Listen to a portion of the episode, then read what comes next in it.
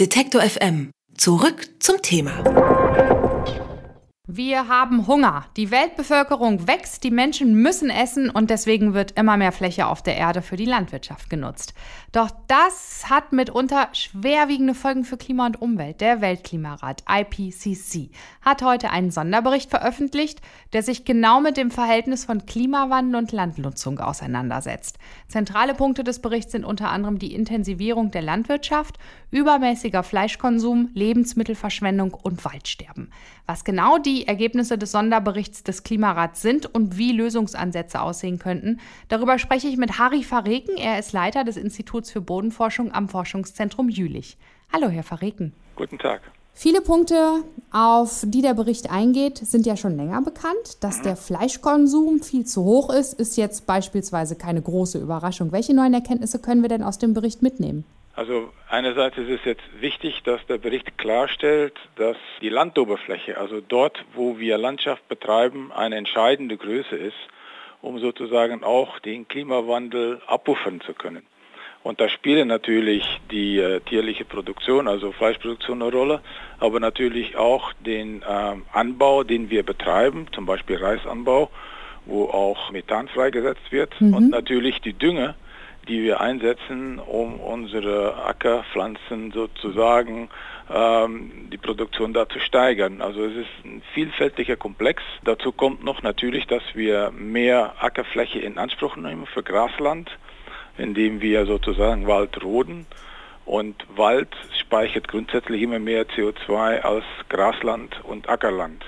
Das heißt, durch diese Konversion nimmt das Vermögen der Landoberfläche, Kohlenstoff zu speichern, nimmt ab. Und deswegen Maßnahmen, die wir ergreifen, um unsere Landnutzung anzupassen, zu mhm. adaptieren an den Klimawandel, tragen dazu bei oder werden dazu beitragen, auf jeden Fall dieses äh, gesetzte Ziel äh, Klimaerwärmung oder Erderwärmung 1,5 Grad zu erreichen. Tun wir das nicht, wird es sehr schwer sein, diese 1,5 Grad Erwärmung, also diese äh, nicht zu besteigen. Ein Großteil der landwirtschaftlich nutzbaren Fläche wird momentan bewirtschaftet und Sie sagen auch mehr und mehr Bäume weichen. Das reicht bei wachsender Weltbevölkerung aber scheinbar nicht. Brauchen wir noch mehr Fläche für die Landwirtschaft? Im Grunde genommen ist es eine Frage der äh, Intensivierung. Also nicht äh, ah. alle äh, Böden, die wir zurzeit äh, bewirtschaften, haben eine, ein optimal oder haben optimale Erträge. Also ich denke, wir werden im Rahmen des Klimawandels in eine Situation kommen, wo wir auch Wasserknappheit haben. Und äh, ich denke, wenn wir unser Management verbessern, der bestehenden Ackerbaufrüchten und äh, Ackerpflanzen, dass wir da natürlich auch vieles tun können. Also es ist nicht unbedingt notwendigerweise, dass wir immer mehr Fläche für äh, Landwirtschaft brauchen, hm. äh, also für Ackeranbau, sondern dass wir natürlich auch durch gezielte Maßnahmen, Intensivierung der Produktion natürlich auch da Erträge erzielen können, die höher sind als das, was wir jetzt erreichen. Also wir sind jetzt noch nicht bei allen landwirtschaftlichen Flächen an den optimalen oder den maximalen Erträgen. Und da kommt natürlich dazu, dass wir natürlich auch im Bereich der Pflanzenforschung immer nach besseren äh, Sorten suchen, die höhere Erträge erzielen ja. können.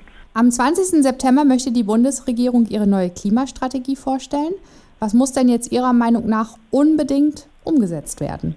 Also ich denke, das ist auch äh, vielfältig, weil es natürlich, wenn wir über Klima reden, reden wir über Emissionen von CO2, reden wir über Emissionen von N2O, über Methan.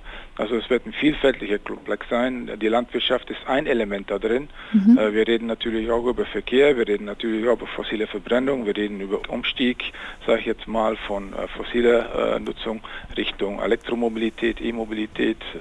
Also das sind sicherlich Aspekte, die da eine wichtige Rolle spielen.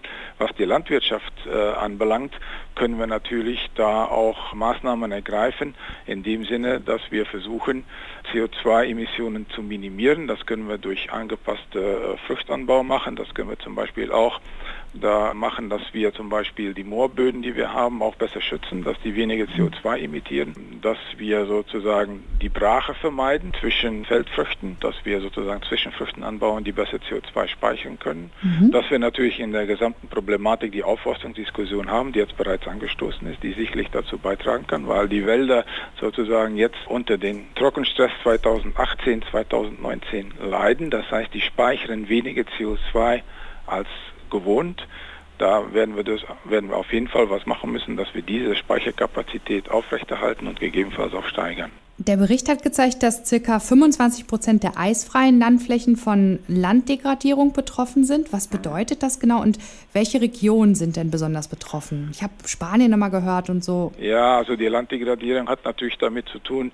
Einerseits äh, gibt es in den Regionen, wo Bewässerung äh, gemacht wird, das sind dann die äh, nordafrikanischen Regionen, das mhm. ist in, äh, in Asien, dass wenn die Bewässerung nicht vernünftig gemacht wird, dass das zur Versalzung leitet, ne? Versalzung von Böden dass das natürlich ein, ein Verlust ist an, an, an Landoberfläche für Landwirtschaft und dann äh, auch Landoberfläche, die gut produzieren kann. Es liegt natürlich auch daran, dass wir äh, Flächen haben, wo wir Erosion haben. Also Erosion natürlich ein, ein, ein wichtiges äh, Element, was sicherlich äh, durch die äh, steigenden Ereignisse, Extremereignisse, auch an Bedeutung gewinnen wird. Also Bodenverlust durch Erosion ist ein, ist ein großes Thema.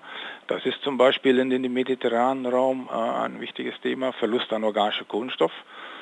Der organische Kohlenstoff stabilisiert Böden, sorgt für die Fruchtbarkeit. Also wenn Temperaturen ansteigen, wird mehr Kohlenstoff umgesetzt, also mehr Emissionen von CO2. Also da haben wir jetzt sozusagen diese, diese Landoberflächen, die dadurch geprägt sind. Und das ist mit dieser Landdegradation oder Bodendegradation gemeint. Es gibt mhm. natürlich punktuelle äh, Flächen, wo wir natürlich äh, durch industrielle Aktivität Kontamination von äh, Oberflächen haben.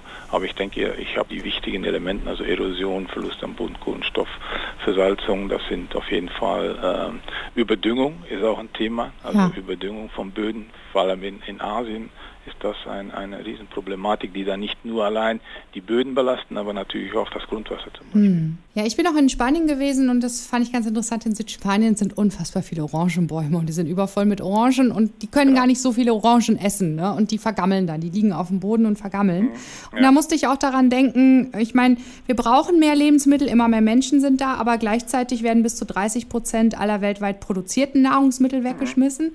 Ja. Äh, Punkte Containern und so auch bei den Supermärkten, da wird abends ordentlich was weggeworfen. Müsste man nicht mal irgendwie den Vernunft, äh, die Vernunft anknipsen und ähm, das Problem angehen?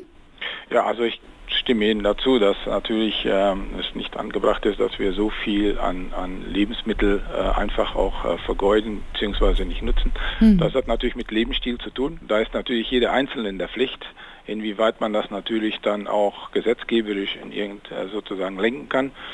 Das ist vielleicht jetzt kann ich nicht direkt was zu sagen, aber ich stimme Ihnen zu, dass auf jeden Fall äh, wir sorgfältiger mit unseren Lebensmitteln äh, umgehen müssen und auch überlegen, das, was nicht immer schön aussieht im Geschäft, dass wir auch akzeptieren, dass nicht alles eine Apfelsine mal einen Flecken haben darf.